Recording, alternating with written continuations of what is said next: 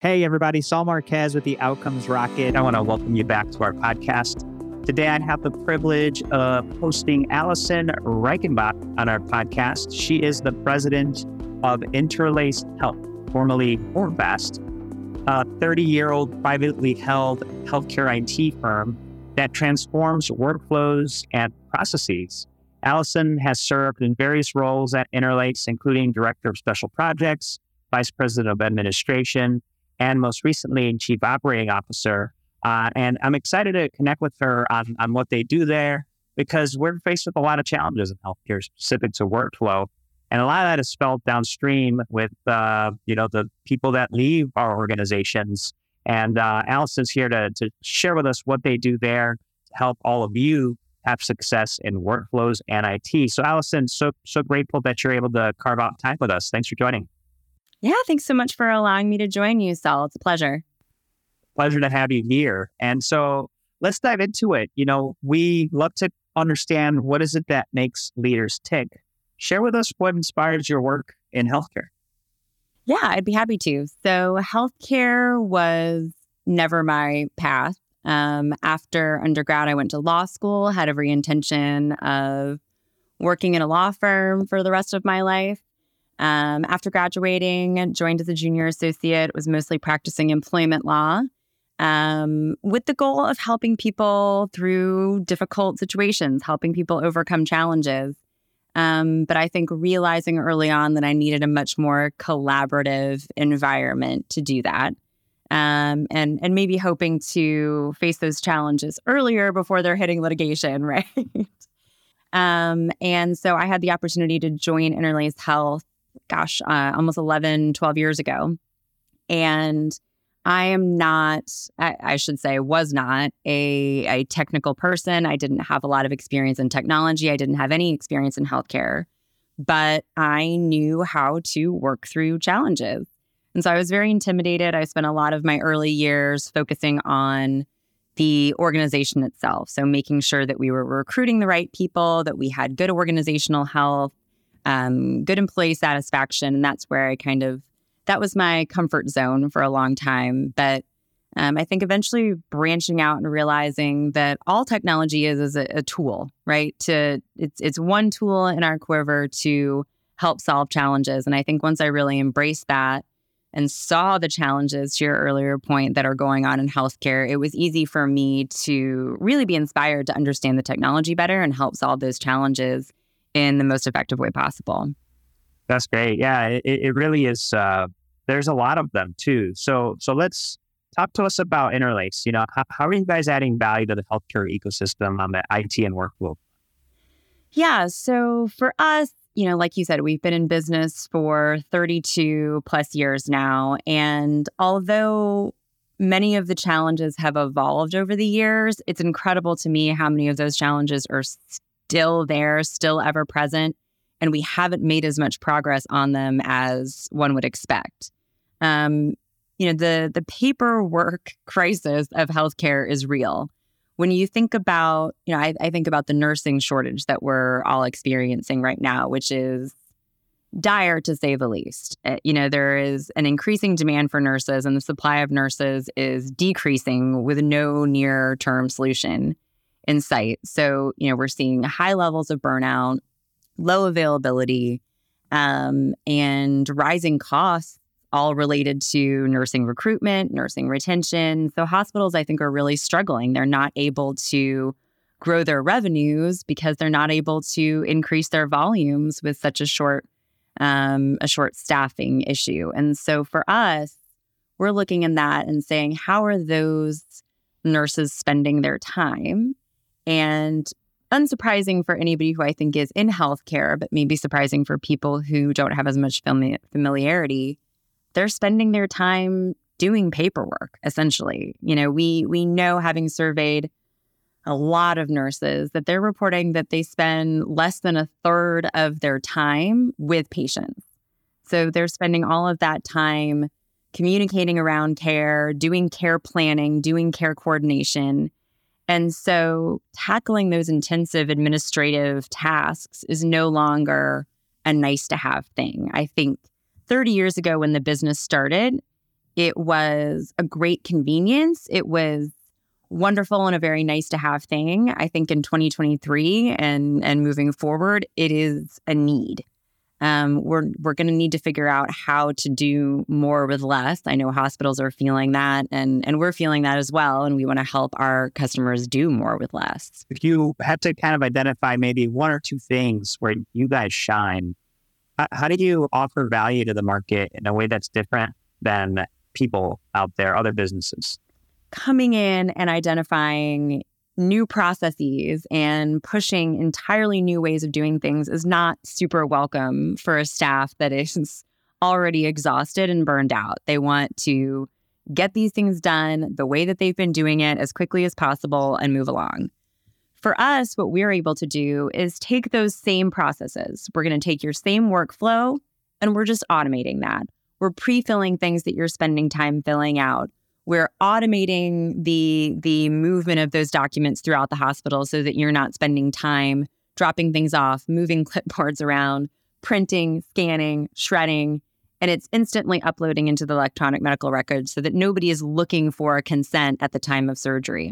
It's been incredible to me in speaking with a lot of our customers how often, more than 50% of the time, consents are missing at the time of surgery. And so making sure that all of those stresses underlying are taken care of so that really our organizations are able to focus on care.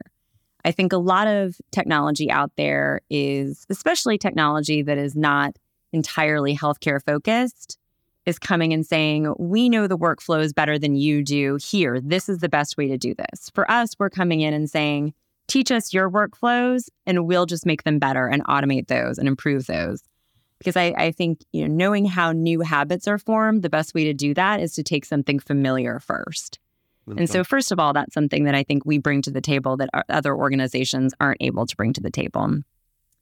You know i think beyond that familiarity piece for us we know the space. We've been doing this same work for 32 plus years and as many organizations that are coming into the healthcare space now because there are so many challenges that can be addressed, we're already there. We already know the challenges. We're not trying to mold something that wasn't built for healthcare and push it into healthcare.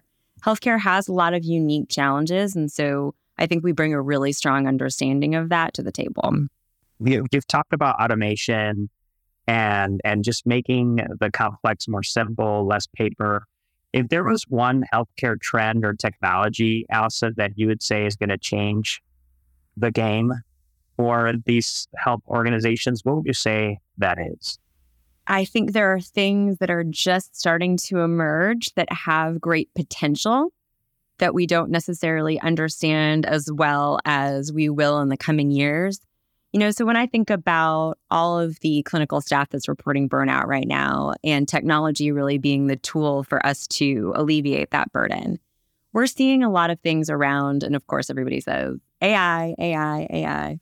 Yeah. Um, and we are seeing AI solve a lot of those problems. We're seeing telehealth solve a lot of those problems. But to me, if we don't take a step back and solve some of these foundational, intensive tasks that are still being done manually or not being done as effectively and efficiently as possible, so many of the the cool, fun, bleeding edge things that I think will be really transformational in the healthcare space are not going to make the impact for the everyday people that are feeling the hurt the most. And so, as much as I think AI and telehealth and so many of the interesting things that we have at our fingertips that are going to be really transformational are they will make an impact.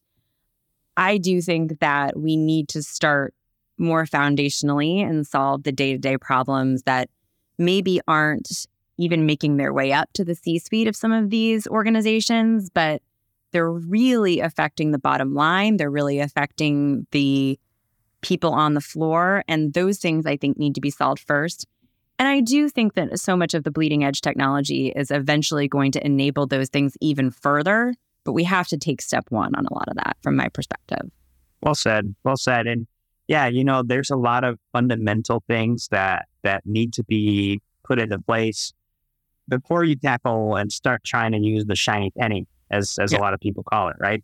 Yeah. Um, if you had to point to an area Allison, that maybe is is a common opportunity for people? Maybe maybe it's uh, day to day things like appointment setting. Maybe it's revenue cycle management.